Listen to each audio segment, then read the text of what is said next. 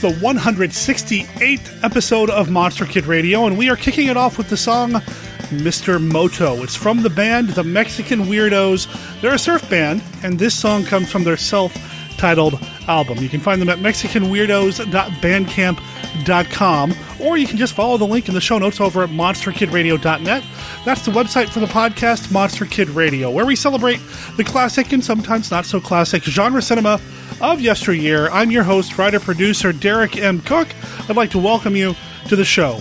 Right off the bat, before we get into the meat of things, I want to thank everybody for sticking around. I know we had some technical difficulties in the previous episode. We started an awesome interview with filmmakers Joe DeMuro, Tom Rice, and Mike Rudolph about their upcoming movie, Tales of Dracula. I thought the content was great, and I know in the world of podcasting, everybody says that content is king, but the audio didn't sound that great. And I did my best to make it sound as good as possible, but it just didn't hit the mark for us. So, Joe, Tom, and Mike have actually agreed to do some work on their end. I'm going to do some more work on my end, and we're going to remaster that interview and redo it and represent it here on a future episode of Monster Kid Radio.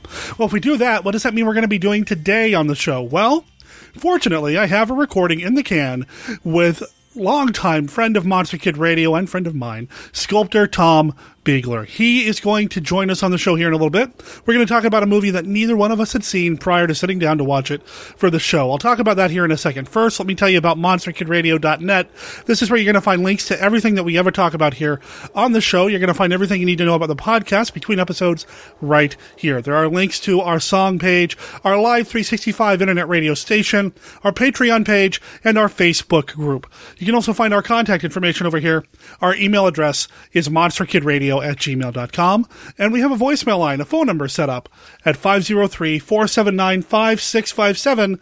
That's 503 479 5MKR. If you have any comments about anything you've ever heard on the show, this week or the previous 165 episodes or so, feel free to call it in or write it in and we'll talk about it here on a future episode of Monster Kid Radio. I'm eager to get talking about The Bubble. It's from 1966 from director Arch Oboler with Tom Biegler. We'll get to that right after this. Pounding across the motion picture screen comes the most terrifying monster of them all Gamera, the Invincible. Gamera, the super monster that even the H bomb cannot destroy. Gamera, the Invincible. Attention, everyone! Take cover! Gamera! Gamera, consuming raw atomic power, power to destroy entire cities. Open fire! Man's most destructive weapons have no effect on Gamera the Invincible. The mightiest nuclear weapons ever devised are powerless against Gamera the Invincible. Is humanity doomed? Will the world be destroyed? The United Nations is called to emergency session in a last desperate effort to save the world. We have one plan that we think might work. We have discussed Plan Z with the Japanese authorities, and they agree it is the best of our alternative plans. Is that correct, sir? That is so. Plan Z is hope of the world.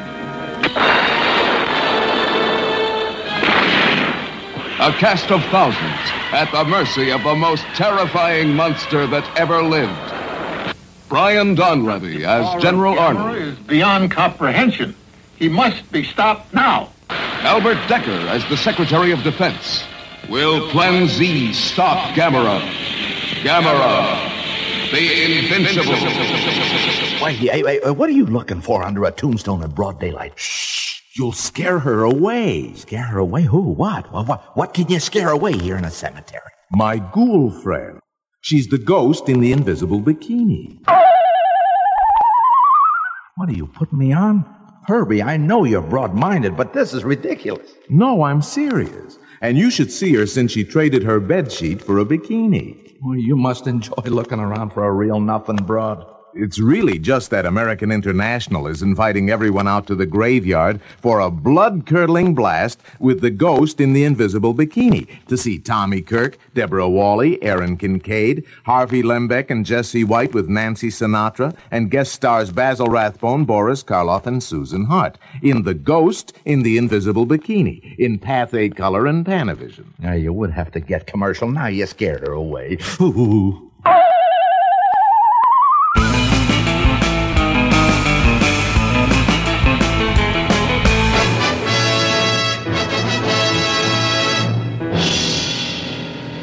Ladies and gentlemen, you are about to see a very unusual trailer about a very unusual picture coming to this theater. This trailer is unusual because we aren't going to show you any scenes out of the picture, but we are going to tell you the truth.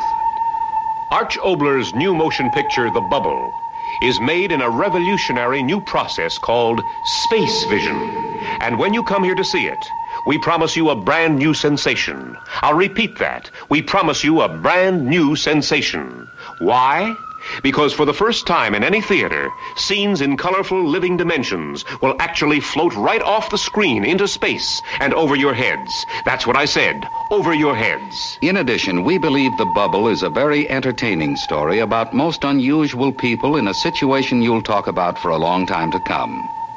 So here's your flat invitation to see Arch Oboler's The Bubble when it premieres in this theater. It's revolutionary. It's exciting. It's newer than television. It's space vision.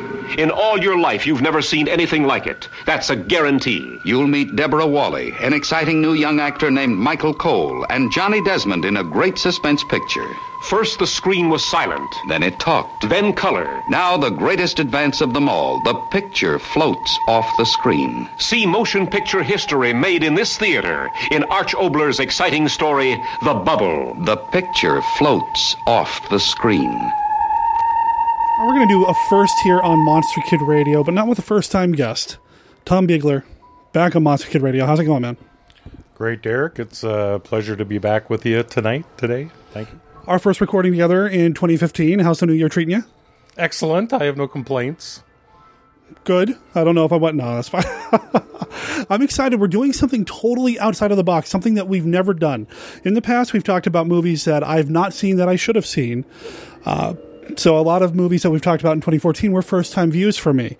This movie that we're doing today is a first time view for both of us. What's the movie? It's The Bubble. It's from 1966, directed by Arch Oboler. Now, do you know much about the film or Arch or any of those? Arch, listen to me. I don't know much about Arch at all, really. I know he he did a few uh, things in TV, Mhm. a few things in movies. Um, nothing of real note. I think he, directed The 5 Mhm. which was a kind of a science fiction, Yes. apocalyptic uh, story. Mhm. But really, I know very, very little, Derek.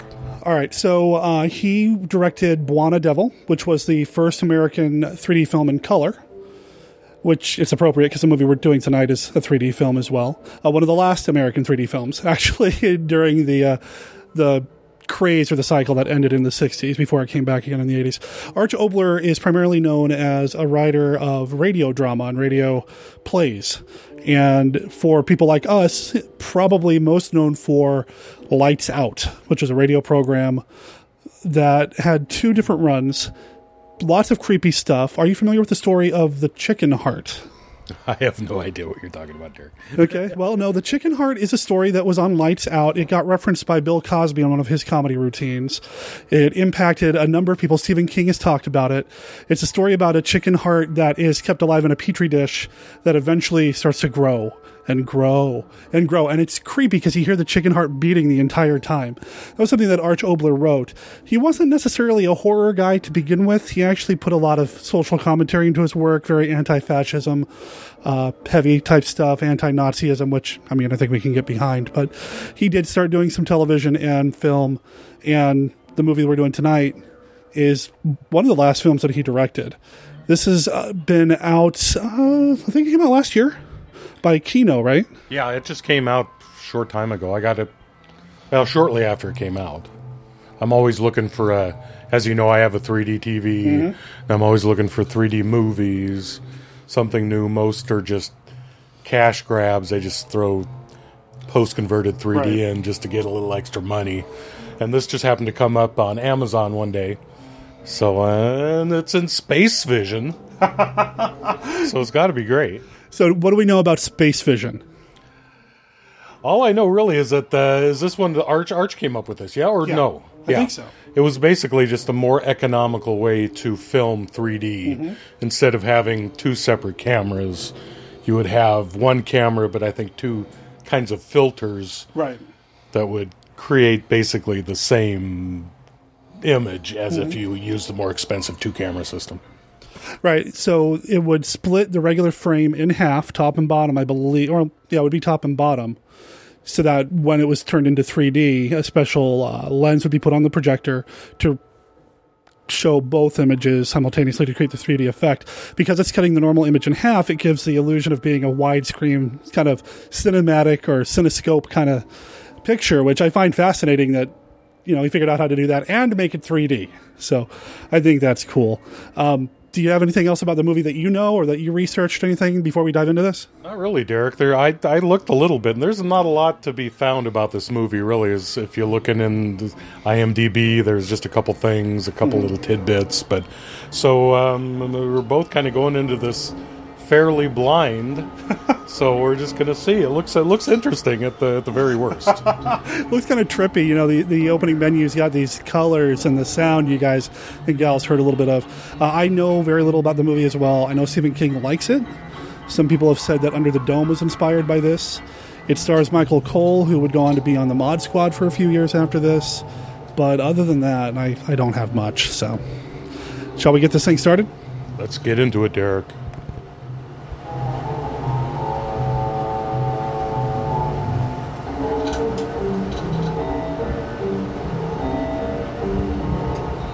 So we just got done watching The Bubble, and overall thoughts, first impressions. Uh, what do you think, man?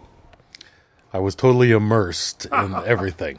I had I had so many things coming at my face and almost poking me in the eye. I couldn't even hardly take it. Space vision. There's a lot of space vision. They really exploited that. There are a lot of ladders and airplane wings and buckets and dirt and yeah, I it looked good on your TV though. Yeah, it looked pretty sharp. I was fairly happy with it. the 3D part.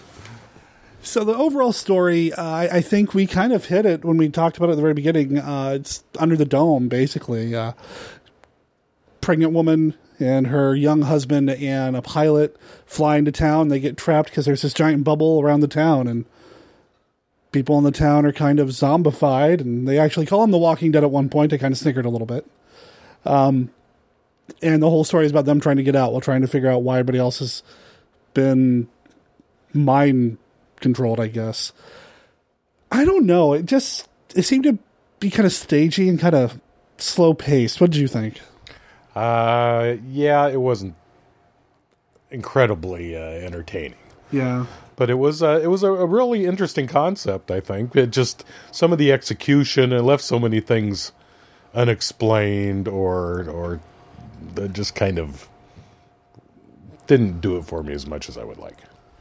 There were long stretches that were very wordy and very dialogue heavy, and I closed my eyes a few times because it felt like he was writing dialogue or dialogue was being prepared as if it was being read for radio as opposed for a film, especially in the opening bit in the airplane, the back and forth, back and forth, and oh, we're flying, and it's just very uh, over the top type dialogue. And then there are other long stretches where there's nothing being said, but there are no transition pieces between the scenes. So you're not really sure how exactly the characters got from one point to another. It seems to be like this jump. And I was looking about uh, looking into that. It looks like this there's a longer version of the movie at one point and the studios told Arch Oboler to cut it down a little bit, and he did. Unfortunately, he did with the master print, so that extra stuff doesn't exist anymore. Did you get a sense that there were some jumps in here? Oh, definitely. You could tell there was a few spots where it just jumped for one, like when the pilot. Yeah. He, he evidently he wandered away, but he they didn't really. he was just not there anymore for a while. then he came back the pilot played by Johnny Desmond, who you said was like this popular singer guy, and he certainly had the look of you called him a crooner. Mm-hmm. He had the look of the crooner with this kind of the suave hair and the the way he talked to the lady, which was creepy. Do we do we want to talk about the implication there? These people are kind of mind controlled and kind of programmed to do these repetitive actions. Yet he finds a way to hook up in town. I don't know how that happened. We don't see it, but you just assume, and it was just kind of creepy. Yeah, he implied that he had spent the night with this one uh, a saloon bur- girl. Yeah, yeah, basically a saloon girl who uh, used her high kicking to great effect for the 3D. but she basically didn't say anything during the movie, and she was basically a. I don't know, but um, She was subservient. very much, and so it just makes you wonder if he s- spent the night with her. yeah. That doesn't sound good.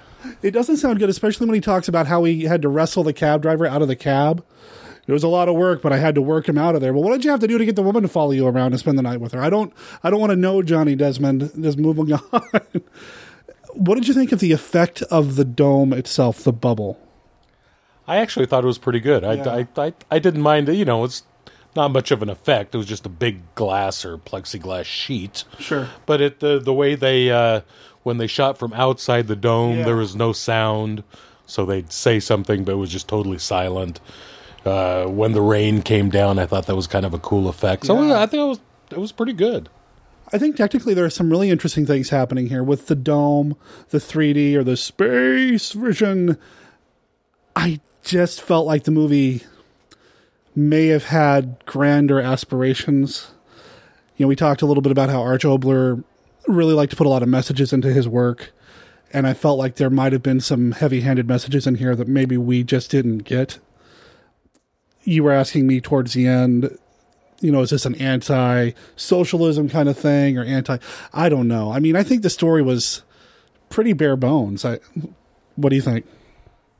Yeah, I thought the story was pretty simple. It almost I don't know the the circumstance. I know that Arch wrote it, directed, and produced. Correct. Yeah. Well, one of the things to me that stood out was the people under the dome. They were in basically what was and appeared to be an, an abandoned uh, movie set. So it'd go from from a '60s street to an an old fashioned saloon kind of western scene to Yeah. something else, and it almost felt to me like it was an Ed Wood kind of thing where they figured, well, we have this movie set for like four days. Yeah. And they said we could use some of these old costumes out of the trunks. So how are we going to fit this into the story?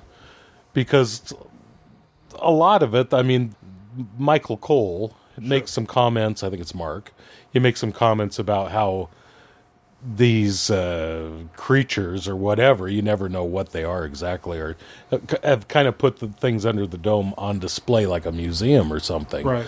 So I think he's kind of implying that the, the different costumes are supposed to be different eras or something, but that never really felt. Yeah, no, that makes sense because if if that's what they're saying, that means the Old West stuff wasn't a studio. That would have meant or kind of implied that the people that are in the Old West costumes got put in the bubble during that time period. I mean, which could have been really interesting to explore, but they really never got there. And that's something too that was brought up by one of Michael Cole's many wild conjectures was that the, these creatures that are controlling the dome, that the time doesn't mean the same to them as us. So yeah, so that kind of would make sense. Like Maybe. maybe those are actually. I guess that maybe they were actually from the west, from, and it was just there all that time. It, it's I don't know. It's it still seemed like a movie set to me. I agree. It did feel like a movie set, like you said. It's just like, well, we don't have this big budget, but we have access to the studio, and uh, why don't we make something happen? Which, I mean, you do what you got to do when you're making a movie, I guess. I want to bring up somebody that you mentioned. There's one of the people in the town is the watchmaker, played by, and I I wonder if I'm going to mispronounce this, Olan Soule, S O U L E he's done a ton of television and you said he looked familiar had anything come to mind for you No, not at all. He just has that face where, you know, I was I was raised in the 60s and 70s and I've seen his face on so many TV shows and things, but I I would never have guessed his name. so the six million dollar man comes up on the imdb right away in terms of television towering inferno uh, over 200 credits on the imdb simon and simon from the 80s voiced a lot of batman cartoon stuff but i'm also showing that he was an uncredited on-screen talent in things like this island earth the day the earth stood still so you know a couple of touchstones for us here on monster kid radio he plays one of the townspeople in the bubble and he's a watchmaker and he, he looks pretty good you know i thought a lot of the characters the people in the bubble looked good for what they were doing. They definitely had that kind of zonked out look, and I did like the Doctor. I mean, when he finally started to come around, but the woman, uh, the wife. I, I don't know if I really liked her all that much. Played by Deborah Walley. I don't know much about her. Do you? She was Gidget. That's how I remembered her Was first. that Gidget? That was Gidget. That Oh, was Gidget Goes no. Hawaii. I think that was like 1961 or something. And Oh, she no. looks. This was 66. It was five years, but she looks older than just five years from Gidget. But she looks fine. I don't want to. I'm not judging Yeah. her, but. But yeah, she wasn't that great. She's not a great actor. I'm sorry, but Yeah. Um, when the IMDb brings up a picture of a Benji movie, when you look her up, you kind of wonder. I, I just, in this one, she felt a little, you know, this is weird because on Monster Kid Radio, we try to celebrate the stuff that we love. And this one, it's interesting. I'll probably think about it, but I don't know if it's one that I need to have in my movie collection. I'm glad you've got it in yours in case I ever decide I need to watch it again. Um, but yeah, I don't know. I mean, if if we had to do like a one out of ten, what kind of a score would you give it? Ooh, um, I'd probably give it a uh, six. Would you float that six out on a tray with some strings that you can kind of attack? that is the one thing. My score probably be about the same for the record, about a six. One thing that I love about having Blu-ray technology, and you've got this awesome HD TV that we just watched it on and everything. Unfortunately, when you remaster a lot of these older movies, film was a lot more forgiving, so you don't see the wires, you don't see the strings, but yeah, I saw the strings. I think they got remastered as well. So unfortunately, you do see some of that, but there's some other decent levitation effects in this. I, I like the flaming Jeep or car. That was kind of cool to see that get floated up. But yeah, I'm going to go with a six as well, I think. So yeah, any final thoughts on the bubble? Get it. Watch the bubble. No. Um, it was entertaining. I mean, I just wish it would have done more to explain. It just left so many things. You know, some people were zombies. You never knew why. People got pulled up into the sky. Uh, Jeeps got pulled up into the sky. Flaming trucks got pulled up in the sky with no explanation. Um, there's so many things. There was giant cave, hairy caves in the in the town that they didn't. You know, they there was so much that they just didn't bother to to explain or even get into that I think if they would have just tried a little more, maybe scaled back on all the different things they were trying to squeeze in and just focused on just something, I think it would have benefited quite a bit. Who do these people think they are? Trying to make a, a two season TV show out of a single Stephen King novel?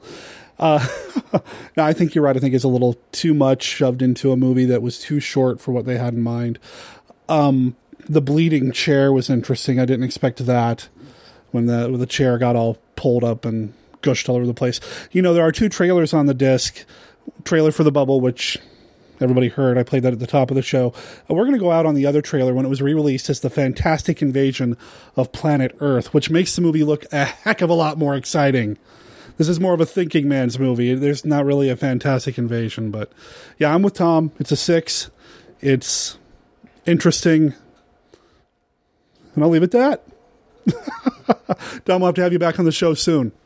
It's been a pleasure. Hope to come on back and uh, talk about some more awesome movies. Indeed. invaders from another galaxy in Fantastic Invasion of Planet Earth. In 3D, Something up there watching me. unholy overlords with their fiendish, diabolical mind machine. You want to paralyze your brains. You want to, you want to forget that you're a human being. How could it have done all this so quickly? Well, why should time to them be the same as it is to us? It wants to kill my baby. Don't touch Tommy. I swear it. There's nothing you can do. Well, come on! Are we really here? Or is it is it some kind of a crazy dream? Fantastic Invasion of Planet Earth. A thrilling science fiction adventure for the entire family. Be all that's left of our world. Fantastic Invasion of Planet Earth in 3D. Space Vision. So realistic it pulls you into the picture. Don't miss it. Rated PG. Coming soon to this theater.